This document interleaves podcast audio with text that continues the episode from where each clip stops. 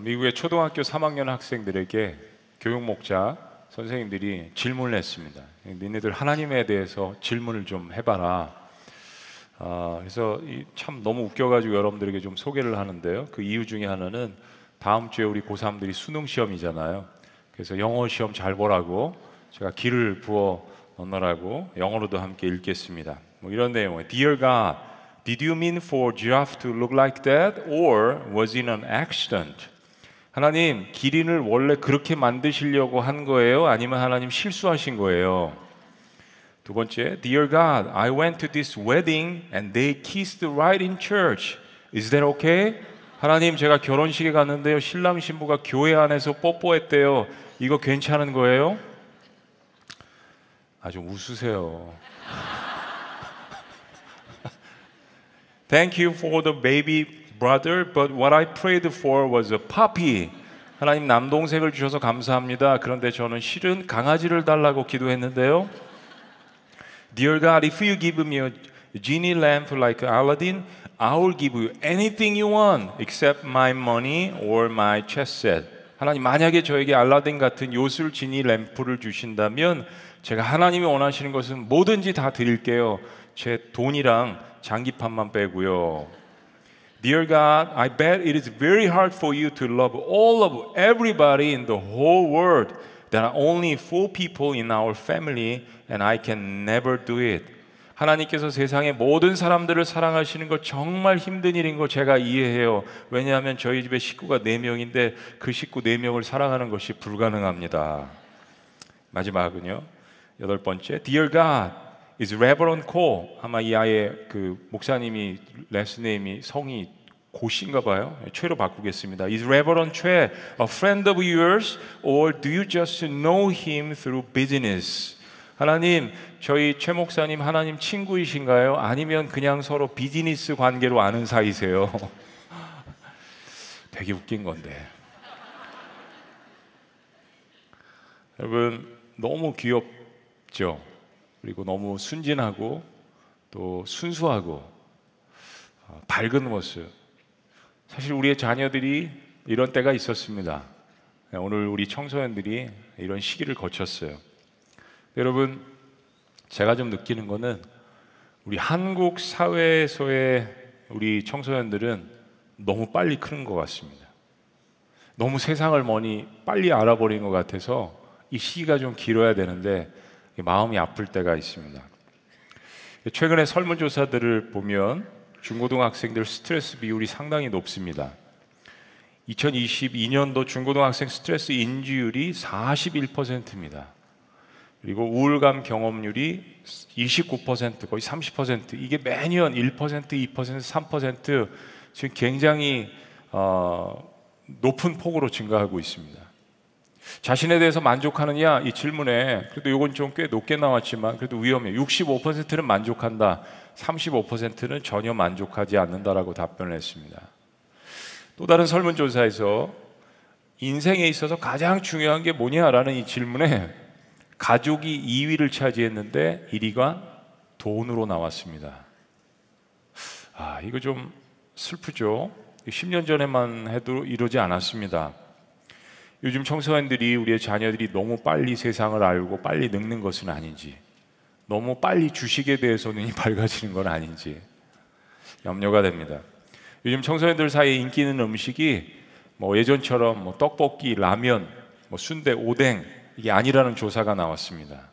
청소년들의 가장 인기 있는 음식 첫 번째는 마라탕, 그리고 탕후루입니다.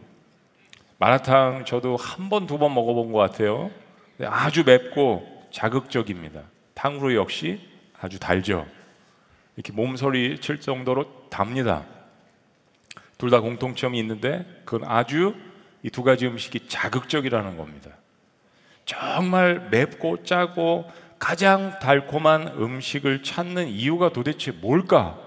왜냐하면 이렇게 달고 맵고 짠 음식은 실은 좀 더 나이를 먹어야 먹는 음식들인데 여기에 대해서 질문도 하고 설문조사를 했을 때 아이들의 답변 그리고 평가가 뭐냐면 이 청소년들이 받는 스트레스가 나날이 증가하기 때문이라는 분석입니다. 우리나라 청소년들의 학업 시간과 경쟁은 가히 세계 최고입니다. 이 변하지 않습니다. 서울의 대치동을 가보시면 거기 학원가가 몰려져 있습니다. 노란색 버스가 어마어마하게 불야성을 이룹니다. 엄청난 수의 이 학원차들, 엄청난 수의 학원에서 나오는 학생들을 보고 외국인들이 혀를 내두르고 매스컴에 보고를 합니다. 첫째는 수없이 많은 차량과 그리고 학생들의 인산인해를 이루는 그 숫자 때문이고, 두 번째는 그 시간대가 9시, 10시, 11시 밤이라는 사실 때문입니다. 학원에서 또 다른 학원으로, 그리고 밤 10시, 11시가 되어서 집으로 귀가하는 이 사건들 때문입니다.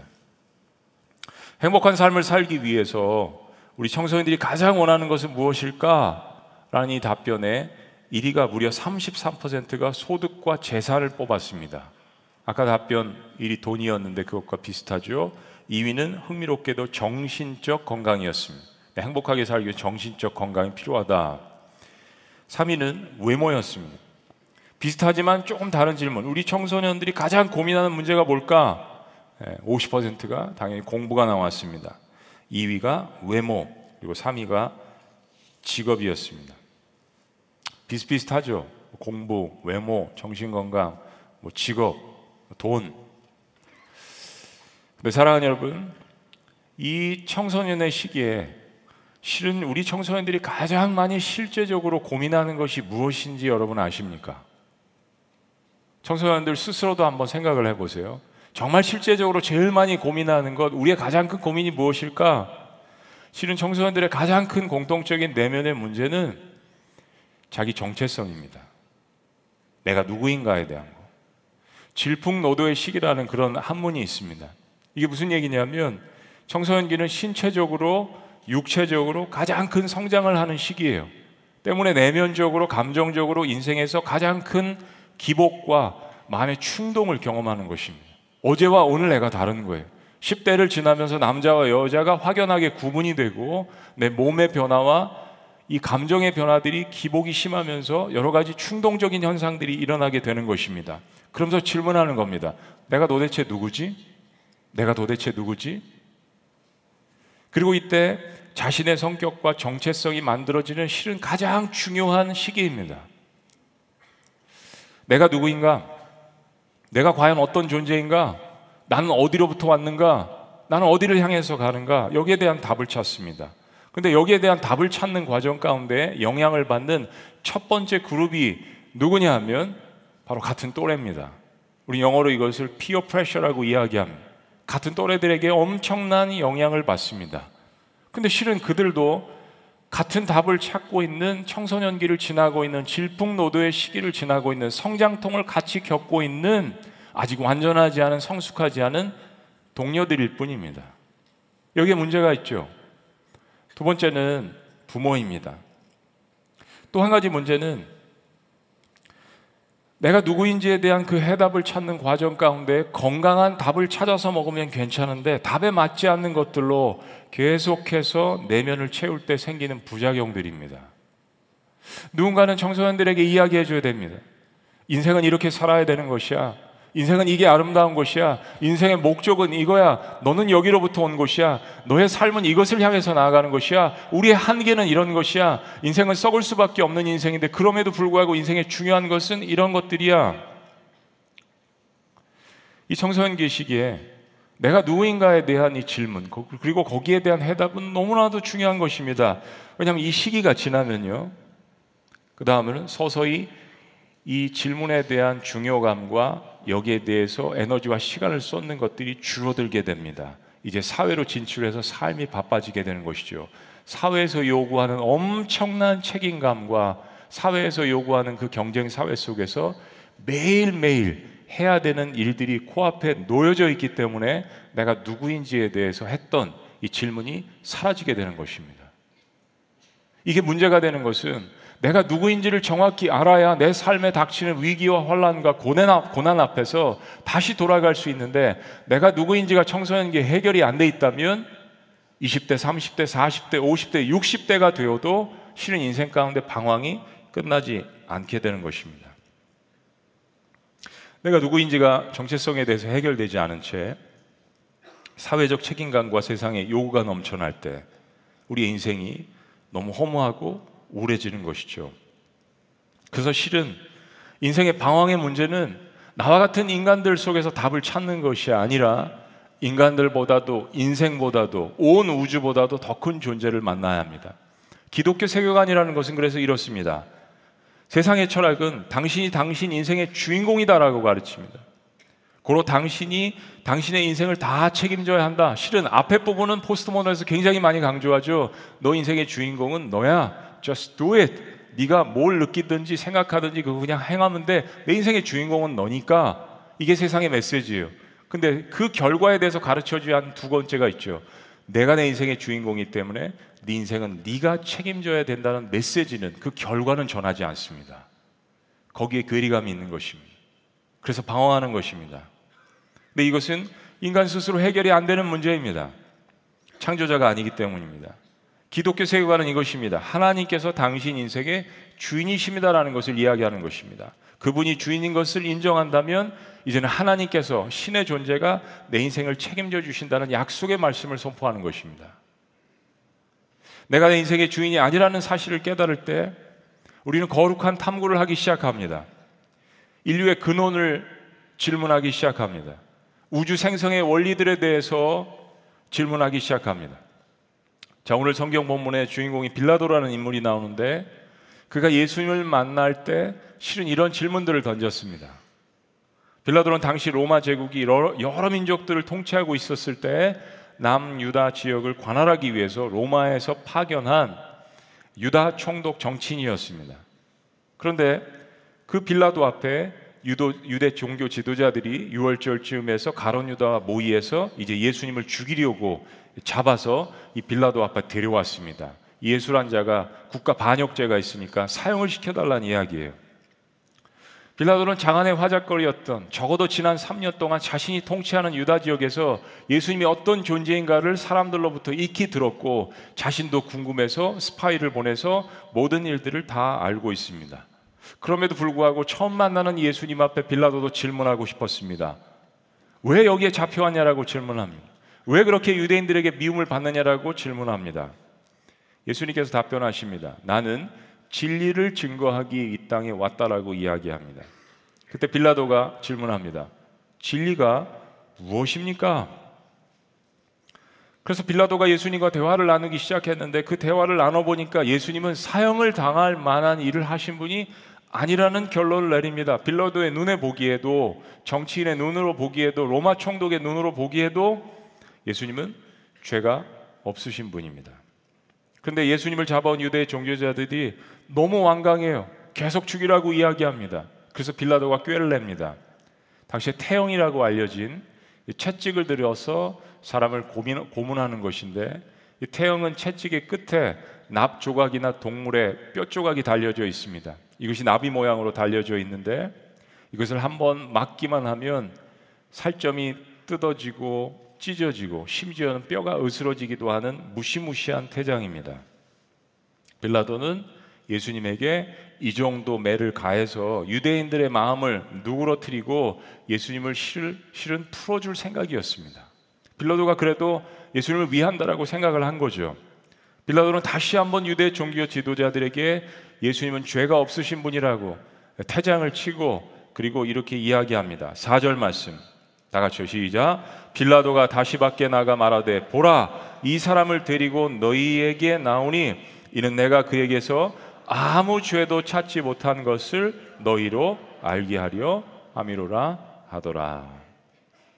그런데 놀랍게도 오히려 대제사장들과 군졸들은 예수님을 십자가에 못 박으라고, 죽이라고 떼창을 합니다. 여기에 만족하지 않습니다. 죽어야 끝을 보겠다라는 이야기예요. 빌라도도 화가 났습니다. 그래서 이렇게 이야기합니다. 6절. 대제사장들과 아랫사람들이 예수를 보고 소리질러 이르되, 십자가에 못 박으소서, 십자가에 못 박으소서 하는지라. 빌라도가 이르되, 너희가 친히 데려다가 십자가에 못 박으라. 나는 그에게서 죄를 찾지 못하였노라. 그랬더니 대제사장들이 이런 답을 합니다. 7절 후반부에 보시면, 우리에게는 율법이 있는데 그 율법을 따르면 그는 마땅히 죽어야 합니다. 그 이유가 뭐냐면 그가 자기를 가리켜서 하나님의 아들이라고 하지 않습니까?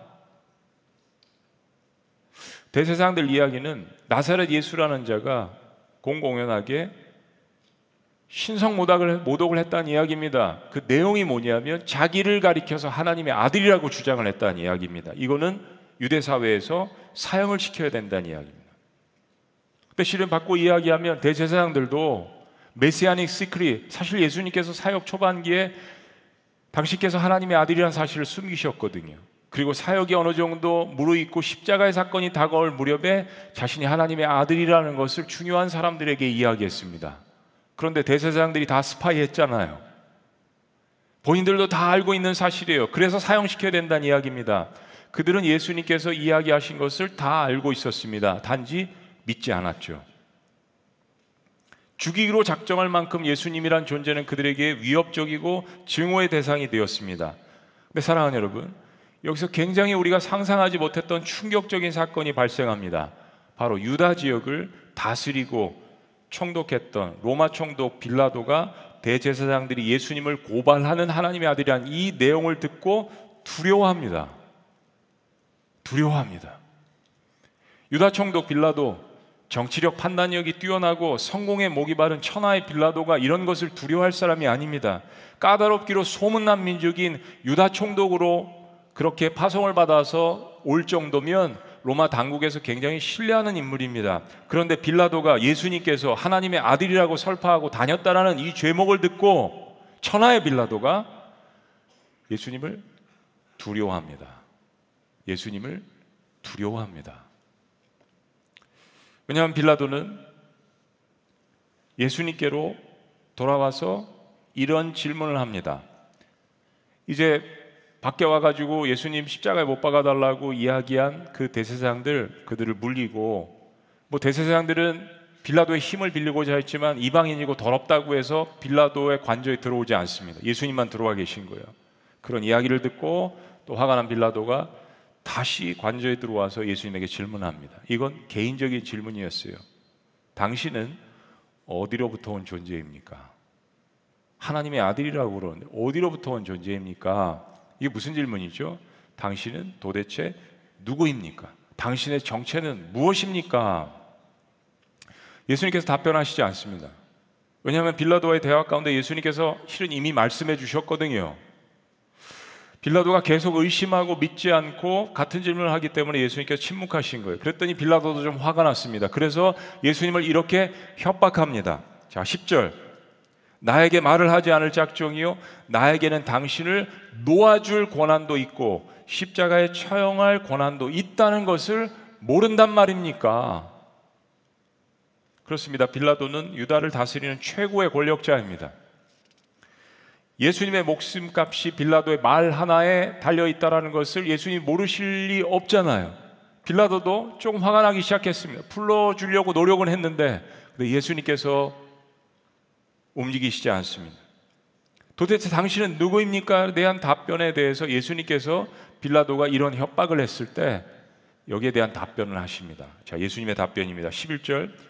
위에서 주지 않으셨더라면 당신에게는 나를 어찌할 아무런 고난도 없는 것이요, 그러므로 나를 당신에게 넘겨준 사람의 죄는 더 크다 할 것이요.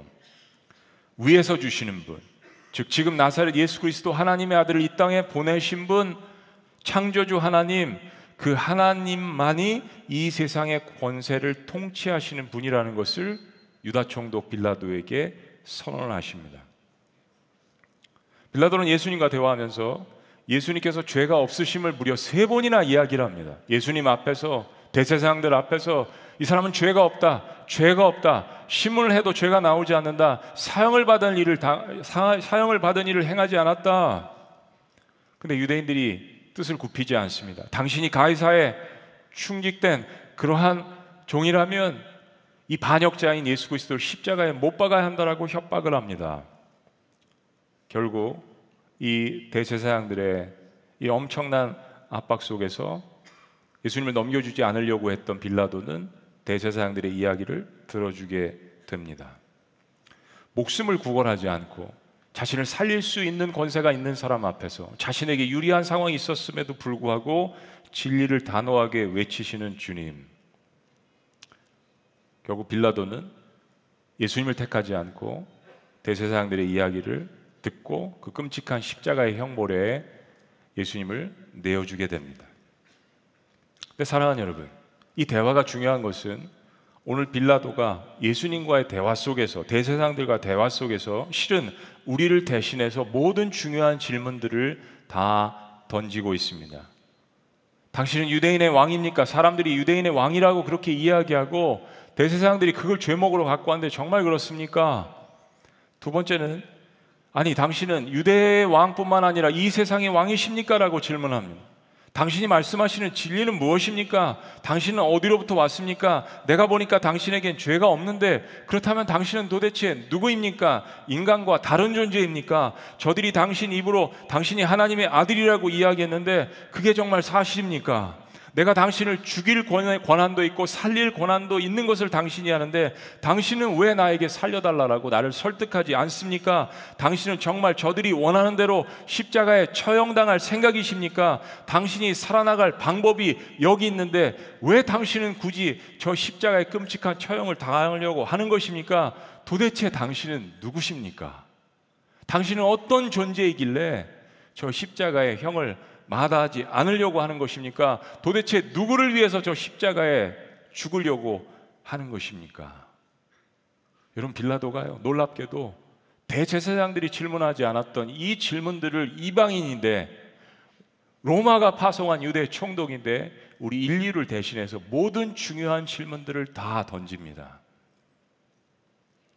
근데 빌라도의 너무 슬픈 역사적인 비극은 중요한 질문들을 해놓고 그 십자가에서 달려가신 주님께서 빌라도야, 내가 너를 위해서 십자가에 죽는다란 이 말씀을 받아들이지 못한 것입니다. 사랑하는 여러분, 우리 인생의 최대 비극이 뭐라고 생각하십니까? 나는 누구이지? 내 정체성은 뭐지? 나는 어디로부터 왔지? 이것과 연관된 질문입니다. 내 인생의 최대의 비극이 좋은 직장에 취직하지 못하는 것이 인생의 최대의 비극입니까? 내가 공부를 못해서 내가 원하는 대학에 들어가지 못하는 것이 인생의 최대의 비극입니까? 내가 원하는 그 연예인의 외모를 담지 못한 것이 내 인생의 최대의 비극입니까? 내가 원하는 만큼 내 통장에 돈이 없기 때문에 그것 때문에 슬퍼하는 것이 인생의 최고의 비극입니까? 아니지 않습니까? 실은 그 모든 것을, 내가 원하는 것을 다 가진다고 하더라도 내가 누구인지를 오늘도 발견하지 못하는 것이 인생 최대의 비극이 아니겠습니까? 무엇을 위해서 일을 하고, 무슨 목적을 가지고 오늘 하루를 살아가고, 무슨 목적을 가지고 내일 하루를 소망을 두고 살아가는지, 내가 어디로부터 온 존재인지, 내가 누구인지, 내일은 어디를 향해서 가는지, 이 생에서 삶이 끝나면 또한 그 위에 무슨 삶이 나에게 펼쳐질지 그것을 모르는 것이 인생의 최대의 비극이 아니겠습니까? 그런데 나의 정체성에 관한 이 문제는 바로 빌라도가 질문한 당신이 하나님의 아들이라는 당신은 누구십니까? 거기에 대한 예수님의 답변에 답이 있습니다. 인간은 누구나, 우리 청소년들도 마찬가지지만 나는 과연 어떤 존재인가라는 이 질문을 하게 되어 있습니다. 특별히 청소년 시기에 그런데요. 근데 이 질문에 대한 답은 나보다 큰 존재이신, 우주를 창조하신 하나님을 만날 때에만 해결받을 수 있습니다. 왜냐하면 그분이 나를 만드셨기 때문입니다. 그분이 나를 이 땅에 보내셨기 때문입니다. 그분이 나의 죄를 사하실 수 있기 때문입니다.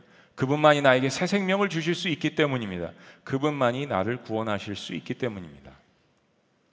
최근에 아주 멋진 청년 한 분을 만났습니다. 나이는 30대 후반인데요, 멋진 외모를 이야기하는 것이 아닙니다. 이 청년의 삶 때문입니다. 중학교 2학년 때 교회에서 새벽 기도를 하다가 갑자기 미국에 가고 싶어졌대요. 그래서 중학교 2학년 때 부모님은 반대를 하는데 부모님을 설득을 해서 혼자 호련단신으로 미국을 갔습니다. 여러분, 굉장히 힘든 일입니다. 일단 언어가 다르죠. 음식이 다르죠. 문화가 다르죠. 나에게 밥도 챙겨주고 격려를 해줄 수 있는 가족과 떨어져 있다는 것, 굉장히 어려운 일입니다. 극복하기 참 힘든 나이입니다. 정신적으로 굉장한 스트레스와 트라우마를 겪을 수 있는 그런 나이입니다. 인종차별을 받고 여러 가지 어려움들을 겪으면서 도대체 하나님께서 내 인생 가운데 나랑 함께 하시지 않는 것 같다, 내가 그때 기도했을 때 만났던 하나님이 실체가 아닌 것 같다라는 그런 마음 가운데 하나님을 떠나게 됩니다. 그래 대학교 졸업할 무렵에 한 작은 교회를 나가게 됐습니다. 근데 이 작은 교회가 몇십 명 안 되는 교회인데 지구촌 교회처럼 목장 교회를 하는 교회예요. 교회 예배보다도 소그룹에서 은혜를 받았습니다. 그 소그룹에 있는 같은 대학생 청년들, 내가 누구인가 인생에 대한 방황을 했던 같은 청년들이 어떻게 해서 하나님을 발견했는지 그들의 어려움과 고난과 그리고 신앙의 간증들을 들으면서 점차 마음을 다시 열기 시작하고 하나님께로 다시 돌아왔습니다. 그리고 이제는 더 이상 인생의 성공과 직장과 커리어가 연봉이 중요한 것이 아니라 그것을 통해서 인생에 하나님께서 하라고 하시는 일이 진짜 내 인생의 기쁨인 것을 깨달았다고 합니다. 그래서 아내와 결혼하고 이번에 미국에서 직장이 아니라 중국으로 가서 중국 북경에서 이제 비즈니스를 하는데 그곳에서 자신의 집에 중국 사람들을 초청을 해서 중국말을 배우고 중국말로 그들에게 복음을 증거하면서 무려 7년 동안이나 가정교회를 이끌었습니다. 아내와 함께. 너무 하나님께서 주신 인생의 새로운 목적과 감격 때문에 흥분되어 있었습니다. 그리고 이번엔 하나님께서 다시 뉴질랜드로 보내셔서 북한 선교를 꿈꾸면서 일하고 있습니다. 그런데 제가 함께 이런 대화를 나누면서 이 청년이 가졌던 질문이 바로 나는 누구인가? 하나님이 살아계시다면 당신은 누구십니까? 라는 이것에 대한 질문이었대요. 그래서 제가 이번 주에 설교가 이런 내용이고 이런 부분이었는데 라는 이야기를 하면서 서로가 얼마나 가슴이 뜨거워졌는지 모르겠습니다. 사랑하는 여러분, 여러분은 하나님을 어떤 분으로 생각하십니까? 이건 우리의 삶을 완전히 다르게 만들 수 있는 질문입니다. 드라마 연인, 요즘 많은 분들이 한국에서 보고 계시는 것 같은데요, 8시에 뵈는 제가 착각을 해서 연인을 인연이라고 이야기했습니다. 그래서 다 알아들으시더라고요. 병자호란이라는 역사적인 사실 앞에 조선민족이 당했던 엄청나고 끔찍한 이야기들 속에서 피어난 남녀간의 사랑의 이야기죠. 당시에 청나라에 끌려간 사람들은 살아 돌아오더라도 죄인 취급을 받았다고 합니다.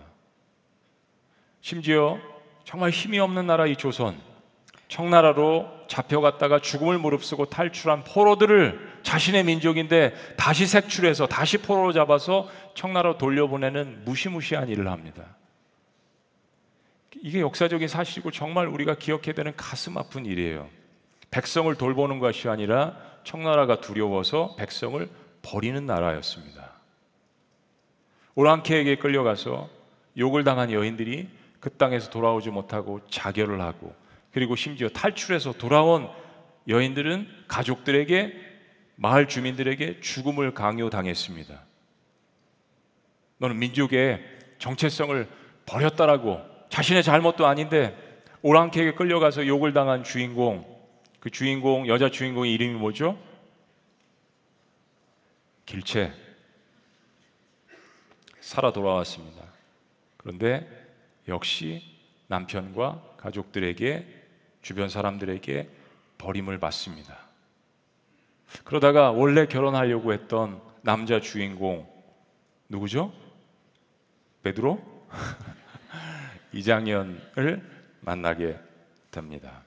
그때 여자 주인공이 이런 질문을 합니다. 오랑캐에게 욕을 당한 나를 모든 사람들이 버렸는데 당신은 나를 어떻게 생각하십니까? 그때 이 주인공이 딱 한마디를 합니다. 그럼 이렇게 안아주어야지. 그럼 이렇게 안아주어야지. 이렇게 오랑캐에게 욕을 당한 나를 당신은 여전히 좋아합니까? 이 길채 여인의 질문에 주인공이 이렇게 이야기합니다. 가난한 길채, 부자 길채, 발칙한 길채, 깜찍한 길채, 나는 그 모든 것들을 사랑합니다. 사랑하는 여러분, 남녀 간의 사랑에도 이렇게 허다한 죄와 허물을 덮습니다. 하물며 하나님께서 여러분 인생을 사랑하실 때 여러분의 좋은 부분, 잘난 부분, 내가 내보이고 싶은 부분, 사회에서 인정하는 부분, 사람들이 칭찬하는 부분만 하나님께서 사랑하신다라고 생각하는 자체가 하나님에 대한 착각입니다. 만약에 하나님께서 그런 분이시라면 이 세상에 사조보다도 못하신 분 아니겠습니까? 그런데 그 모든 것을 다 알고 계심에도 불구하고 그 모든 것을 사랑하신다라고 십자가에 돌아가신 그분께 인간으로서 정당한 질문을 해야 합니다. 하나님, 당신은 누구십니까? 만약에 우리가 인간으로서 하나님 앞에 그 정당한 질문을 던진다면 하나님 반드시 우리에게 말씀하실 것입니다. 나는 너의 모든 실패와 너의 모든 단점과 너의 모든 죄와 허물과 그로 인한 모든 고통과 죽음, 그 모든 것들을 십자가에 너 대신 짊어지고 그러나 너를 위해서 다시 부활한 하나님의 아들 예수 그리스도시라는 것을 분명하게 우리에게 말씀하실 것입니다. 이것이 우리 자녀들에게 물려줘야 할 정체성입니다. 기도하시겠습니다.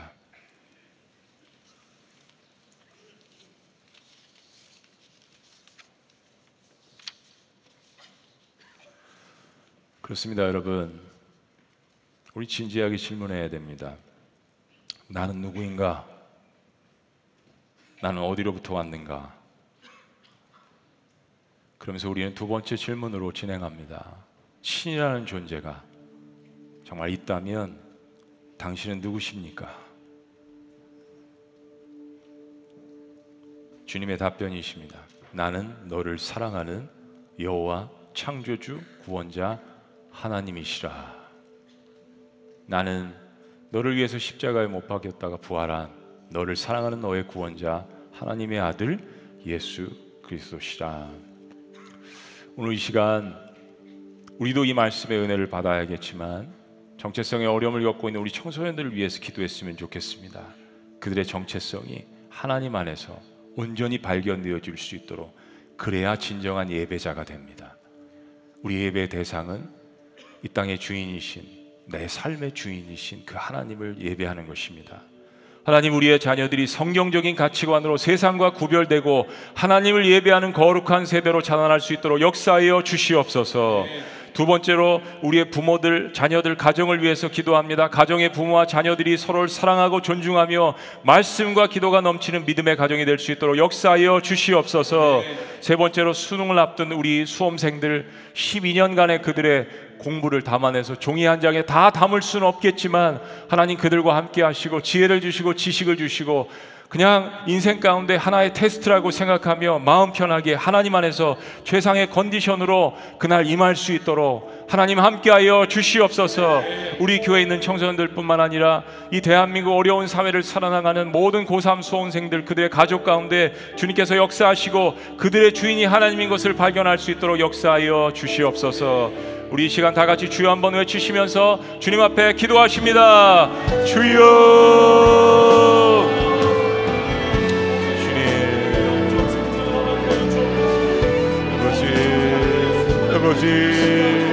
아버지, 우리의 청소년들을 불쌍히 여겨주시옵소서. 아버지, 긍휼히 여겨주시옵소서. 저들의 삶과 함께하여 주시옵소서. 저들의 질문에 주님 답변하여 주시옵소서.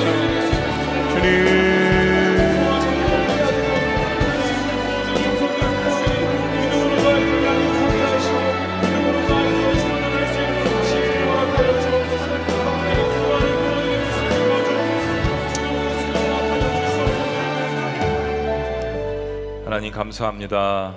세상이 다 변하고 삶의 끝이 와도 나를 사랑하셔서 목숨을 내어 던지신 그 주님만이 나 인생의 가장 큰 기쁨이고 사랑이 될 수 있도록 축복하여 주시옵소서.